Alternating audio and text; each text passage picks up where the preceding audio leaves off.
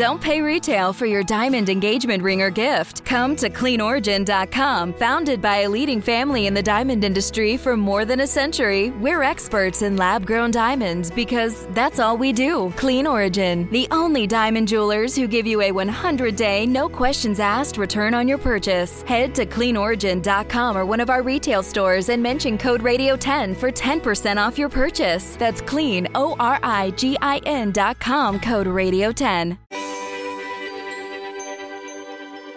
Today, we can pick up our cell phone or turn on the T V and find out what the weather forecast will be a week from now. It is because of a vast global network of people and technology that weather has gone from something we merely observe to something we can actually predict. Today, we are joined by Andrew Blum, the author of The Weather Machine. In this book, Blum takes a minute to step back and marvel at this amazing technological achievement. Andrew, thank you for joining us on the Weather Geeks podcast. This this is an first of all, let me start by saying I, I finished the book this weekend. Andrew was gracious enough to send me a copy. It's an amazing book. I, if you are a weather geek and you want to understand how weather forecasting is done from the basic observations all the way through the modeling to the dissemination, you have to read this book. And so I, I've been wanting to talk to you, and I'm glad we're getting this opportunity. Tell us a little bit about yourself and, and some of the other things that you've written before we get to the Weather Machine. Yeah, sure. I'd be happy to. Uh, so um, I'm a I'm a journalist. Um, you know, that's kind of the way I approach things. I'm not a meteorologist, uh, and I spent about ten years writing mostly about architecture and about cities, so about buildings. And uh, slowly, about ten years ago, that kind of transitioned into writing more about infrastructure, about about big systems. Um, I was working for Wired magazine at the time, and um, that was kind of where they they sort of pushed me to go. And I, you know, I love love doing that. And wrote a first book called Tubes, A Journey to the Center of the Internet, that was really about the physical infrastructure of the internet. And so it was a similar thing to The Weather Machine, where I kind of went around and tried to understand how the pieces fit together. And we can talk about this, but the internet's infrastructure is pretty different from the infrastructure of the weather. Um, but I kind of, you know, it sort of really whet my appetite for thinking about, you know, how do you how do you describe these these really complex systems that we touch every day, but that are kind of hidden behind the simplicity and the accessibility of our apps and our smartphones. And uh, I may not have known entirely what I was getting into when I decided that uh, that I wanted to pull back the curtain on how on how the weather forecast worked. Um, but it really um, it really was about a sort of continuation of you know about you know twenty years of writing about about, about buildings, about physical things, about technology, about infrastructure, and really trying to understand how that applied to the weather, which of course is both a, a science and a technology. It kind of combines elements of both. Yeah, no, it, it's and it's. I can tell your journalistic uh, chops are all over the book, but you also have a very good sort of meteorological perspective as well. Like clearly, you've you've been around this topic, and your research was excellent. So, I from the meteorologist hat I wear, I, I commend you because you know as I was reading the book, I mean, much of the material I was familiar with, but the way you weaved it into a story, I think any person, irrespective of background, can grasp the, the material. Let me give you a little of additional background. Background.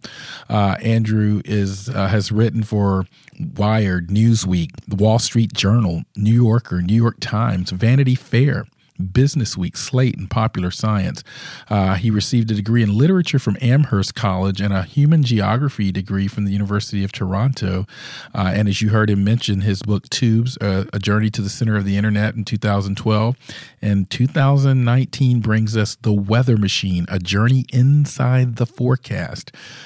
You know, this was an interesting book because as a meteorologist, as an atmospheric sciences professor, people ask me all the time how a weather forecast is made, or alternatively, when I give a talk in a public lecture space, I'll ask people, well, how's your weather forecast made?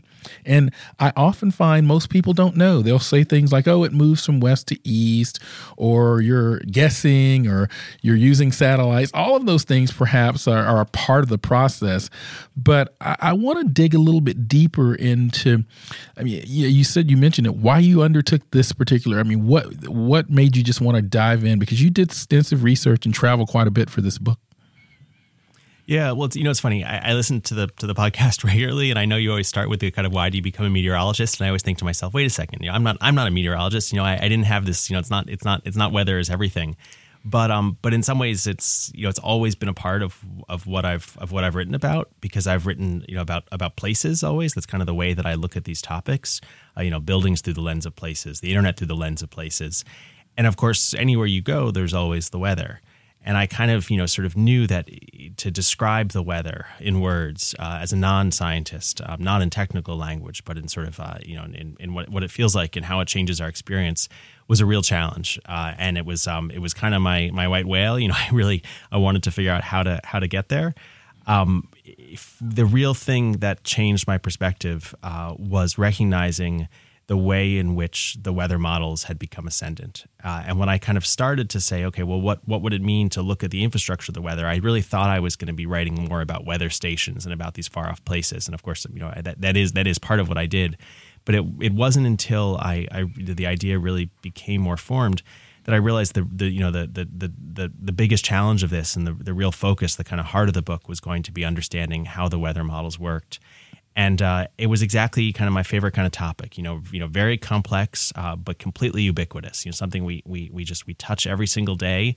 And also something that only a, a relatively small number of people in the world, you know, sort of really know what's going on inside. And for me into telling these stories, to to know that there's a kind of small pool of experts um, that are doing something that is affects everybody. That's the kind of formula that I was really excited by.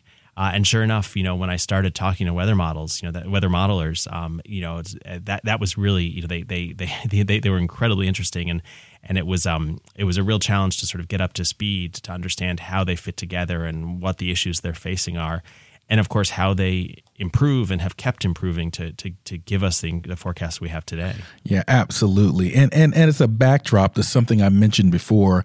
Uh, I think of weather forecasting because weather modeling, which we're going to dive uh, deeply into in the podcast today, uh, we are solving a set of very complex equations that describe a fluid moving around in the atmosphere, if you will. The atmosphere is a fluid on a rotating body at multiple levels of the atmosphere.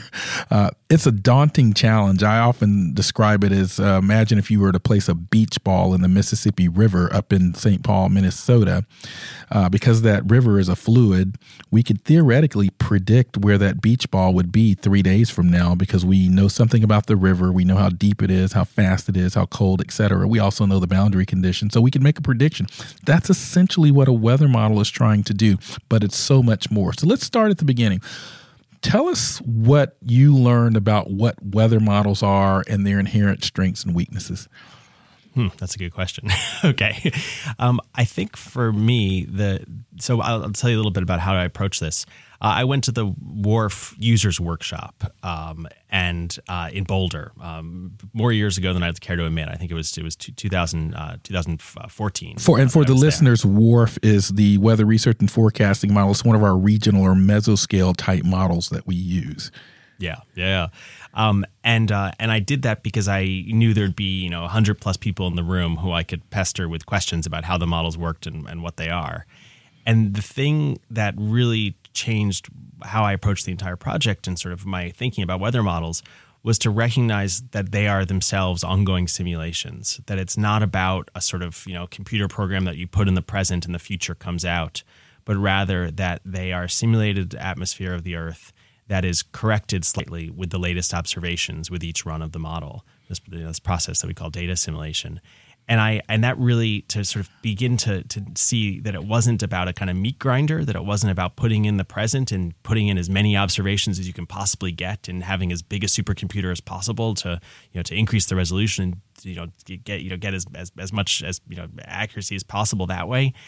To see that it wasn't just that, that it was really about you know, having as much of a, of a simulation as close as possible to the real atmosphere as you possibly could.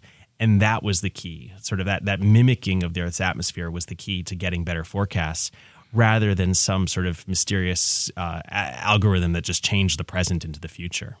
Right. And and one of the things that and you and I both know this well because we follow the weather community uh, on social media and, uh, and more broadly, there's often this debate that we hear about the European model versus the American G F S model. It, I mean, people take sides and it can get pretty testy. If you've watched uh, social media or Twitter, Twitter, it's like, man, it's like people are B F F with the models. I mean, they'll defend it tooth and nail. uh, yep. Whereas I, I kind of look at both models as um, tools that we all use.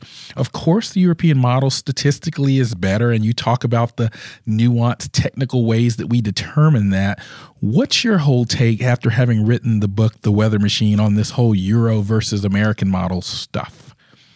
Well, it's interesting. You know, I you know I have a different need than than meteorologists. Uh, I'm not just interested in the model that that puts out the the, the best simulation of the atmosphere of the future, the best forecast. Um, I also had to tell a story about it. And one of the things that I saw really clearly was that the folks at the European Center were very good at telling their own story. Um, and I think that also that ability to tell your own story and the sort of clarity of their organizational structure I do think has a lot to do with the success of the model itself.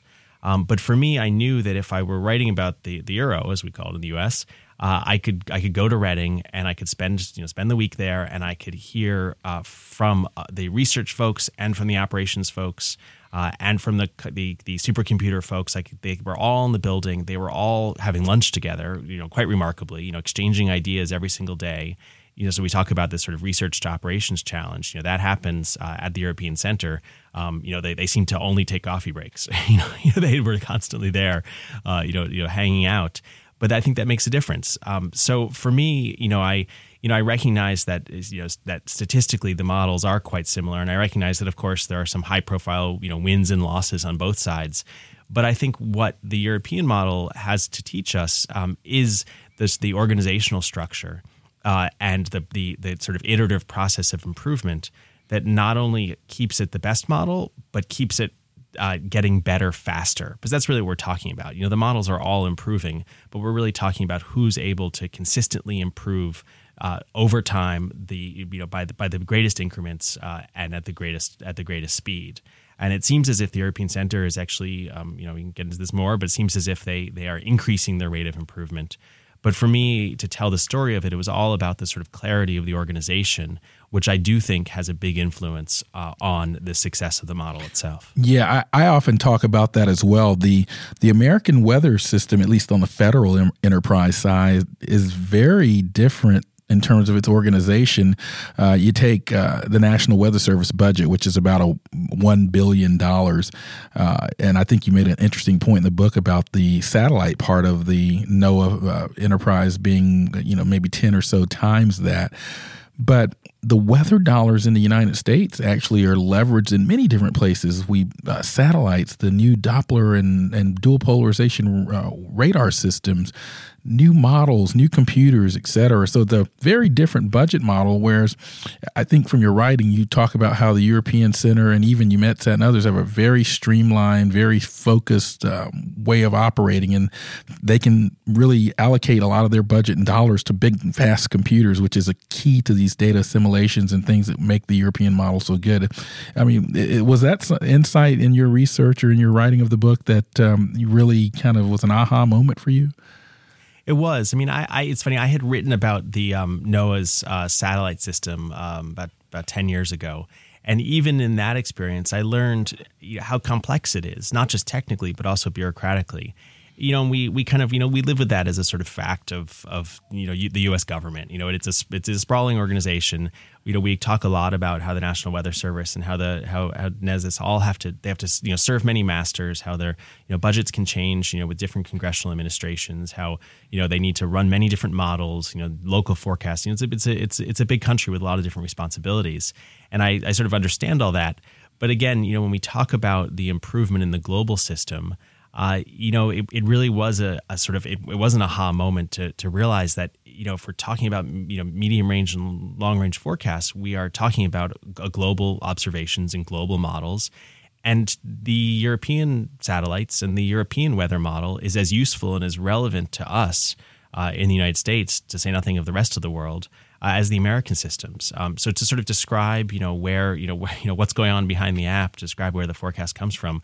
I, I thought that the it was a much clearer uh, way to, to sort of to, to tell the story, and equally equally relevant and equally legitimate as a source of our forecast. Um, as the American system, uh, which which which is, you know, for, for different reasons, understandable reasons, but is is uh, is undeniably uh, you know complex and occasionally convoluted. The comfort of your favorite seat is now your comfy car selling command center, thanks to Carvana. It doesn't get any better than this. Your favorite seat's the best spot in the house. Make it even better by entering your license plate or V I N and getting a real offer in minutes. There really is no place like home. And speaking of home, Carvana will pick up your car from yours after you finalize your offer. Visit Carvana dot com or download the app and sell your car from your comfy place.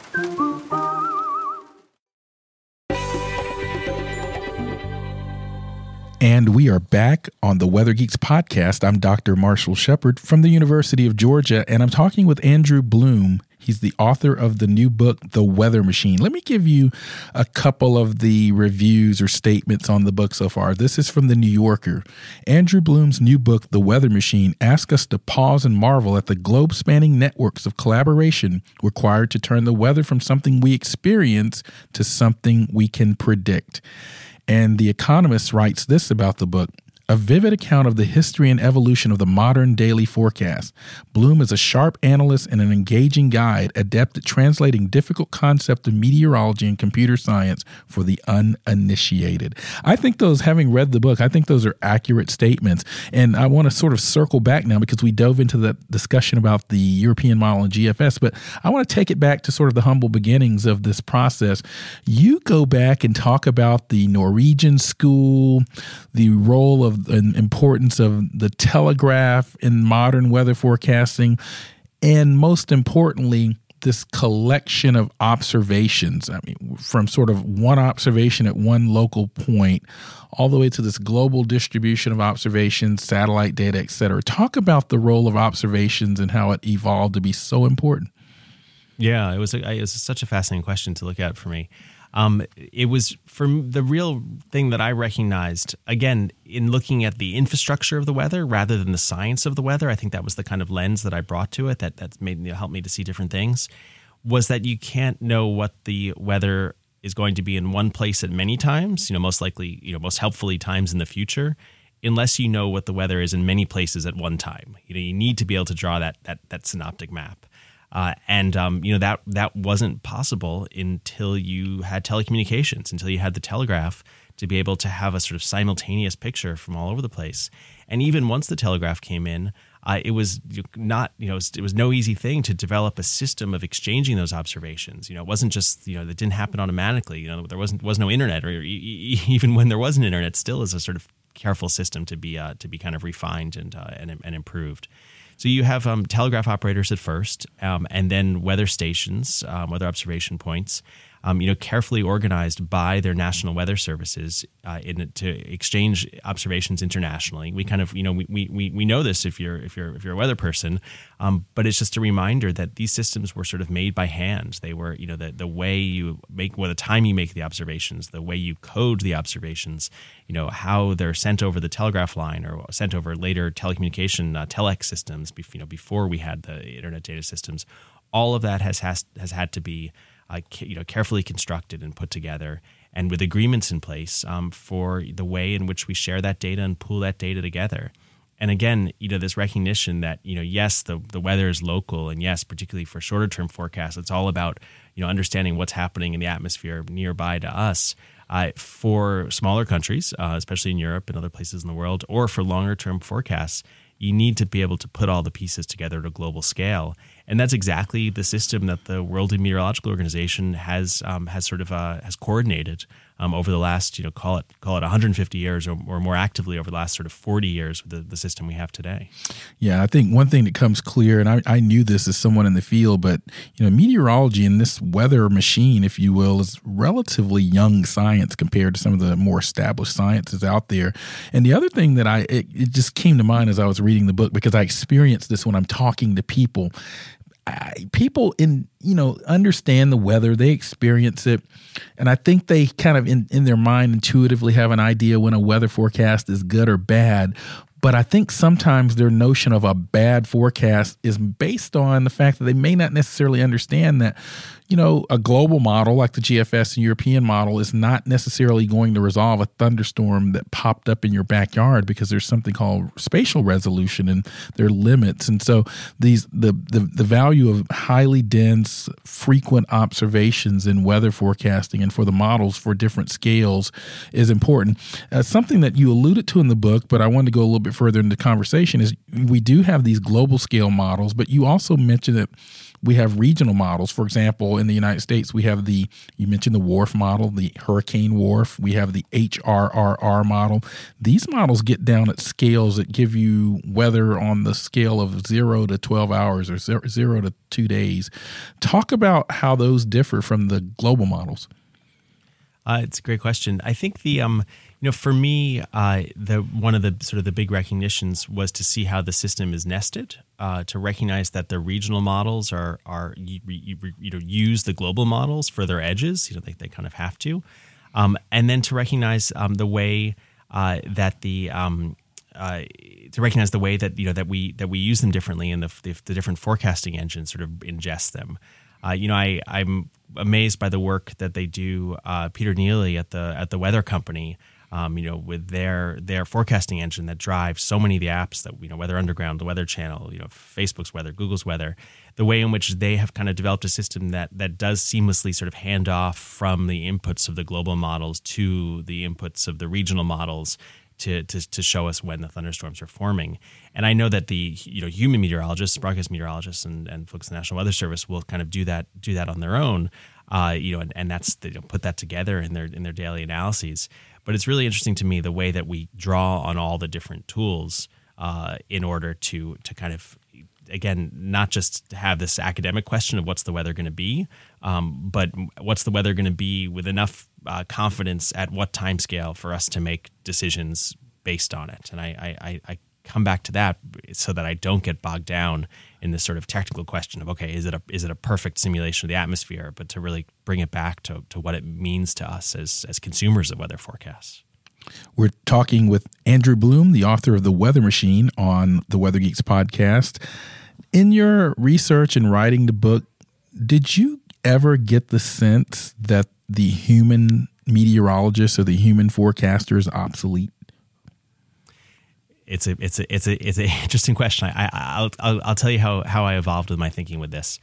When um whenever you do something like this, you you have a bit of Stockholm syndrome. You kind of you, you sort of you fall in love with your captors, and uh, you know my my earliest captors were the weather modelers, and I really like I thought you know this was you know this was the cat's meow. You know it was all about the incredible success of the weather model, and it took me a while to remember um, and to come around to this question. And, and of course, I was reminded of it by some some some some really interesting thinkers. I'm thinking of a. Uh, like Tim Palmer at the European Center, Eve, uh, Eve Grunfest uh, here in the U S was really helpful in sort of clarifying my thinking about this, to recognize that, you know, it can't, it, it it's it's got to be about impacts as well. Uh, and that's something that we absolutely need humans for. And I also talked to some some some great uh, T V meteorologists, people like Ryan Hanrahan in, in, in Hartford, Connecticut, um, who really said to me, you know, I, I know that the model is going to do a great job, a better job than I can at saying, you know, if the temp- high temperature is going to be, you know, seventy-three or seventy-six, you know, the day after tomorrow. But I also know uh, that I have a huge job to do to help my viewers understand uh, what the impacts are going to be. You know, what you know, sleet is going to mean something different at, at five o'clock on a Tuesday than at than at than at you know than at three a.m. uh, on a Sunday. Uh, and so I, you know, I sort of I have to admit, you know, if I started out saying, oh my God, these models are amazing, you know, the humans are obsolete. What I've really come around to recognizing is that the better the forecast gets, the more we need the human meteorologist to help us understand what it means for us.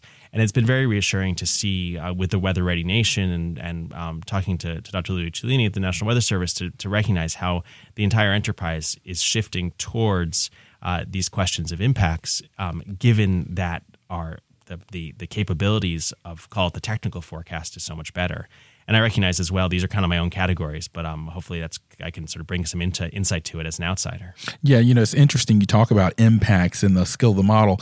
Uh, we're in late July now as we're taping this podcast. In the last couple of weeks, we were watching hur- what became Hurricane uh, Barry.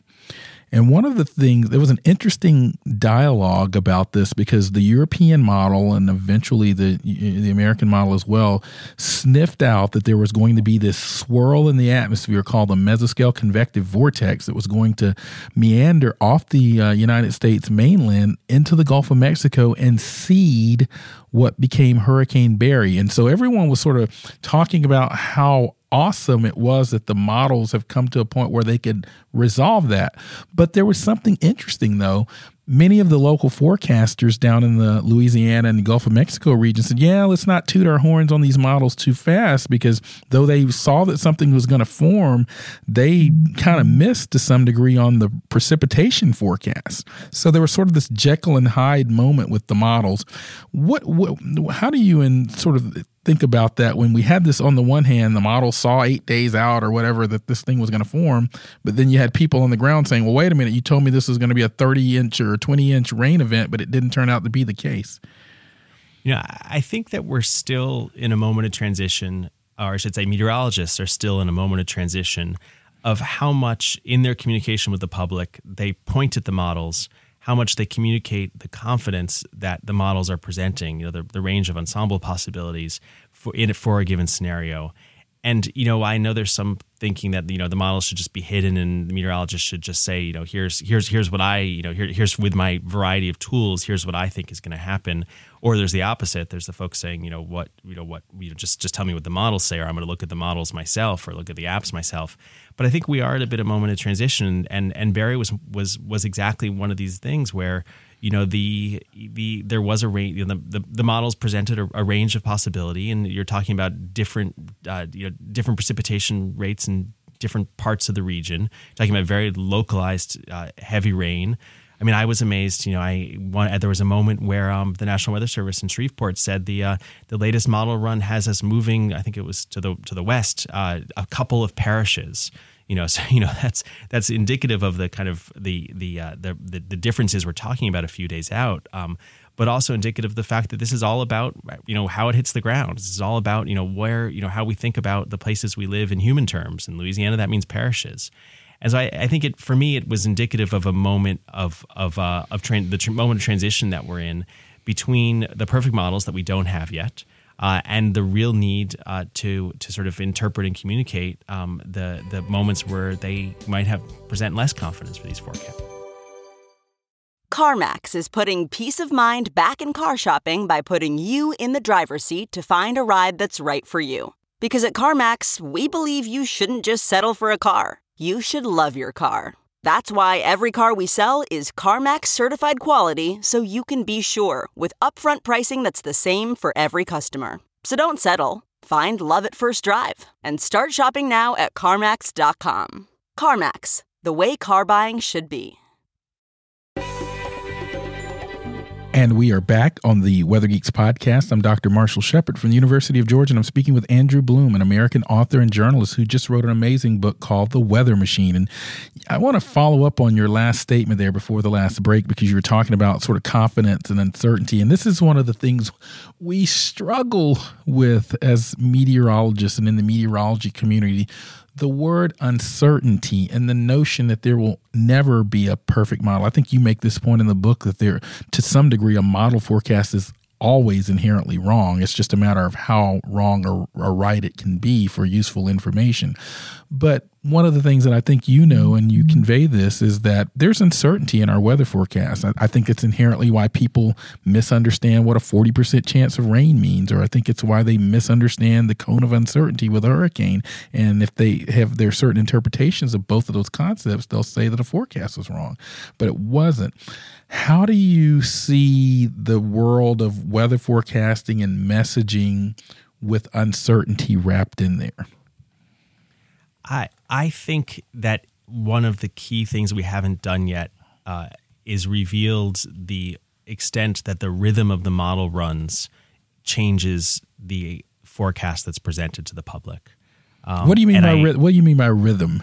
Well, you know, I'll think uh, there's an example that really stands out for me was one. I live in New York City, and uh, there was a storm this winter where the the schools were closed. Um, for this winter, you know, the snow was coming, or snow was supposed to be coming, uh, and um, our mayor uh, close, you know, announced the closure. It was about six o'clock, six p.m. the evening before, and I and I, and I knew from uh, you know from from. You know, following a lot, a lot of meteorologists on Twitter, I knew that there was, you know, that the latest model runs had shifted things a little bit, that shifted had shifted the storm north, that it was most likely that we were going to be getting less snow than had been forecast uh, twelve hours or six hours before. And it was amazing to me that that wasn't part of the decision making, that there wasn't this sort of recognition that we you know we'll have a different, you know, we'll, we'll have meaningfully more useful data in, you know, half an hour from now, and we should postpone our decision until that was the case. And this is what I talk about with the kind of lag between, you know, I kind of imagine the the models and the, the the public as sort of two gears, and the meteorologist is a kind of, you know, third gear in the middle. And I still feel as if that, you know, there's the, especially with the year by year improvements in the capabilities of the models, we're we're uh, we're not our gears aren't always meshing right between what the public is hearing and what meteorologists are saying and the way the, the model is in, in, informing the forecast. And I, I feel like uh, it's changing quickly, you know, and it's diff- I you know recognize it's it's a difficult task with it, with you know with each storm, with each situation. But I do feel if we focus on what decisions we're going to make based on the forecast, Uh, then there is an opportunity to be clear about when new data is coming in in the form of these incredibly helpful individual model runs. Yeah, that's a that's an excellent point, actually. One thing that I did want to ask you, since I did have you on the podcast today, because as I read the book, I was thinking in my own mind about the enterprise, this machine. I mean, I think machine, if you read the book, I think you're going to see that machine, to me, at least for me as a reader, it took on many different meanings as I as I read the book about the weather machine. I mean, there's the weather machine, the computer that runs the model, obviously, but then there's this larger machine of observations and assimilation and forecast. But then there's this machine called the weather enterprise. And you have the federal sector, you have the private sector, you have the academic sector, and you featured all of these. I mean, for example, in the United States, you've got the the NOAA and the National Weather Service, but you also have N C A R, which is the National Center for Atmospheric Research, and the affiliated universities. And then you have the private sector, the weather companies and I B Ms and weather channels of the world.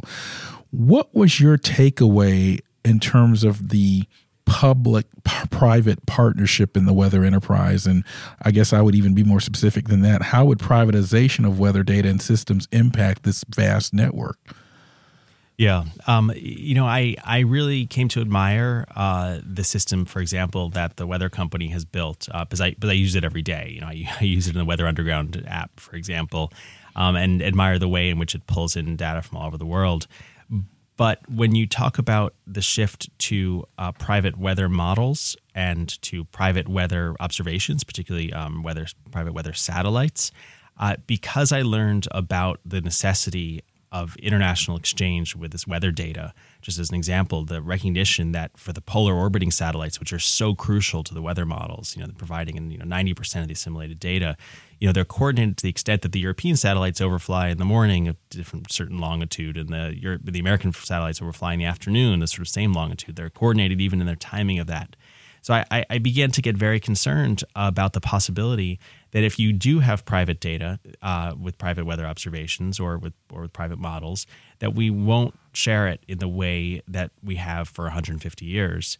And even more dramatically, uh, that you could end up with a sort of uh, a sort of more sort of you know fragmentation where uh, somebody stops sharing, a uh, country stops sharing uh, because they're buying private data and their source says no, you can't share it, and then everybody else stops sharing all at once.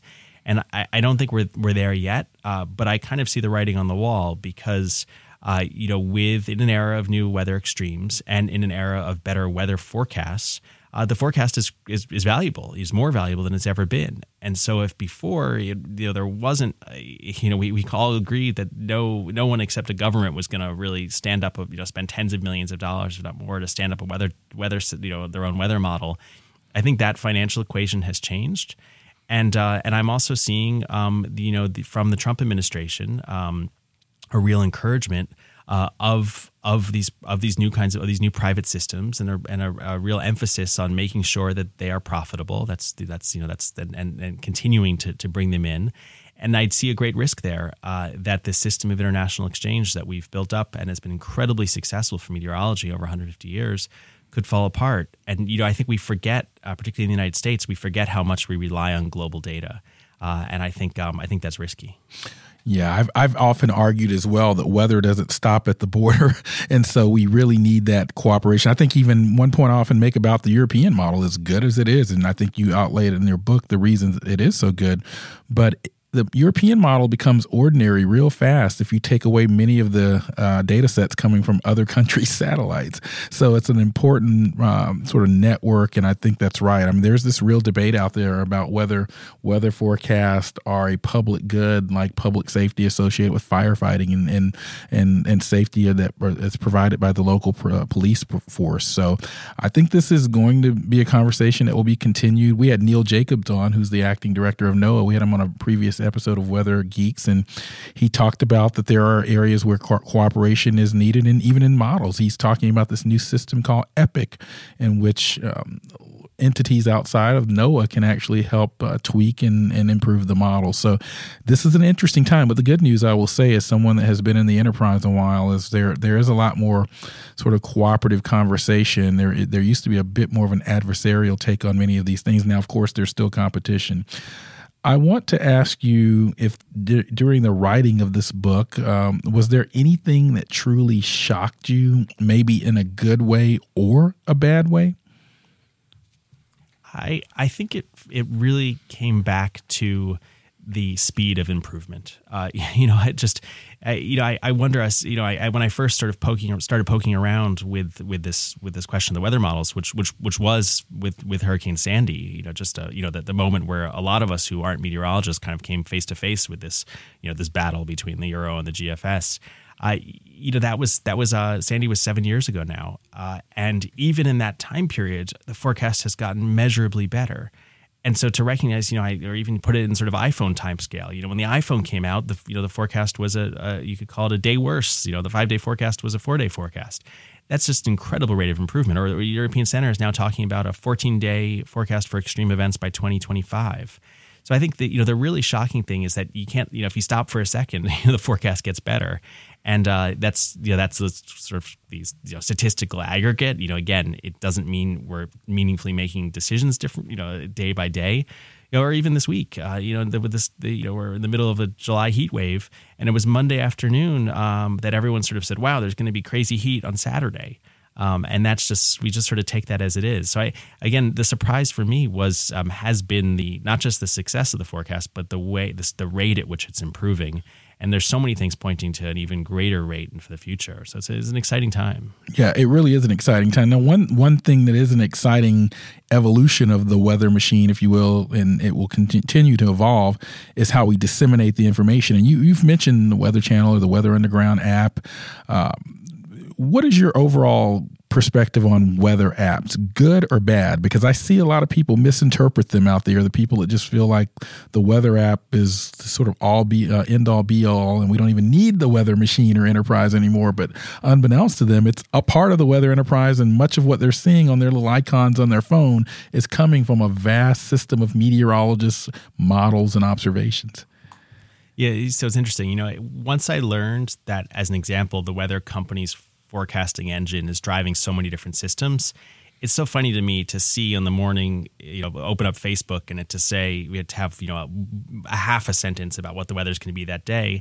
And then to open up the Weather Underground app that's showing me, you know, changing, changing percentages, changing wind speed, you know, hour by hour. Uh, there's just so much more detail coming out of the same out of the same system, it, and it's just presented differently. So when I, you know, when I am, I'm always amazed, you know, that that how much, you know, the app, at least some apps, will just whittle it down to a single icon, and there'll be a moment where the icon, you know, flips over for whatever the percentage is, you know, flips over from a cloud to a rain, you know, from a, and and I I think there's just so much detail lost. But that said, you know, giving, you know, not everybody wants to drill down into it. Uh, I think there is still some kind of information design to be done to keep it simple, uh, for a general public who's not going to sort of geek out over what the, you know, what, you know, how, how the wind direction is changing and how the percentages are changing hour by hour, but also not uh, sort of steer people in the wrong direction by saying it's going to be a rainy day. But, and here's the catch, the forecast has gotten so good that it's going to be a beautiful day until four thirty when, you know, it's going to pour, which is the, the case is the day I speak today. Uh, and, you know, that's that's a, that's a that's a strange thing to put in a half sentence. Um, it's just we're we're kind of, again, I think at this moment of transition between what the technical system is providing with us with and what we're willing to hear uh, about it and what what confidence we have in that enough to place a bet. You know, if you know, if you're if you're a human, you're gonna you're gonna hedge and say it's probably, you know, it's gonna rain, you know, this afternoon. You're not gonna say it's gonna rain at four thirty, but in fact, uh, we're getting pretty close to that. Yeah, absolutely. And I think as uh, you've mentioned a lot of the big players, but I, there was a recent article in Forbes, and I, I can't remember the exact title of the article, but uh, in that article, the, the, the writer was talking about this sort of proliferation of new companies that are coming along, uh, companies like Climacell and others that are using all kinds of unique ways to improve that vast network of observations uh, using cell phone towers and all kinds of other indirect information from traffic signals and whatnot to really provide a robust and dense network. So I, I, this is an exciting time for weather forecasting. Uh, I, as I mentioned on a previous podcast, I think Mike Smith wrote an article in the Washington Post saying that there hasn't been a, a an airplane crash from wind shear in over twenty-five years. I think his point is that's just indicative in, in in many ways of just how, how good we've gotten. And I think the Sandy and eight days out from the European model was another example. So I think people take that for granted a little bit. And so then their expectations for what we actually can do uh, maybe get a bit inflated. But overall, I think the enterprise has really advanced. In this last minute or so, Andrew, I'm going to give you the last word.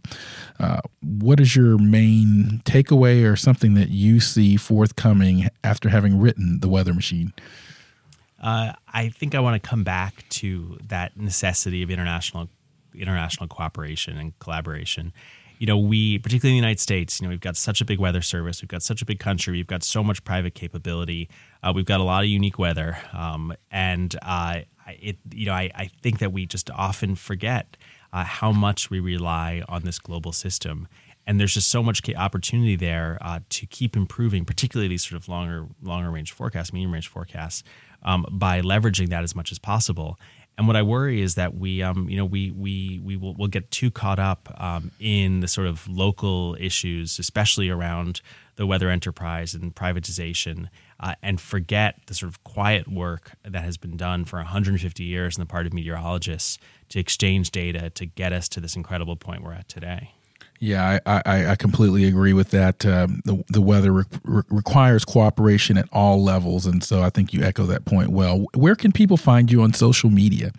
Uh, social media, I'm uh, Twitter a lot is uh, A J B L U M, um, A J Blum, and um, you know uh, uh, the, the the the book. I'm I just am thrilled you liked it. I you know I was always worried that I uh, you know the me uh, the the professionals would say no no no I have no idea what you're talking about in that case. So I just am thrilled that you uh, that you that that that you took it in. Uh, and, it's, and that's called The Weather Machine. It's available lots of places.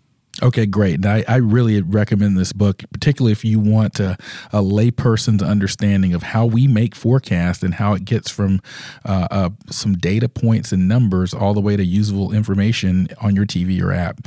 Andrew, thank you so much for joining us on the Weather Geeks podcast. I'm glad to hear you're a listener of the podcast as well. That, I'm, of course. I'm happy to hear of that. Of course. Yeah, and, no, I pre- appreciate all the communication work you do. I, oh, no, no problem. And again, thank you all for listening to the Weather Geeks podcast and continue to join us on the podcast. Uh, subscribe out there at your favorite outlet, and uh, uh, follow us on social media as well at Weather Geeks. Thank you again, Andrew.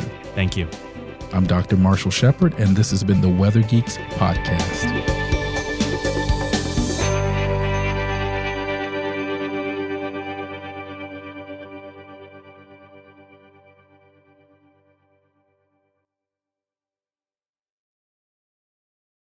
One, two, Three, four.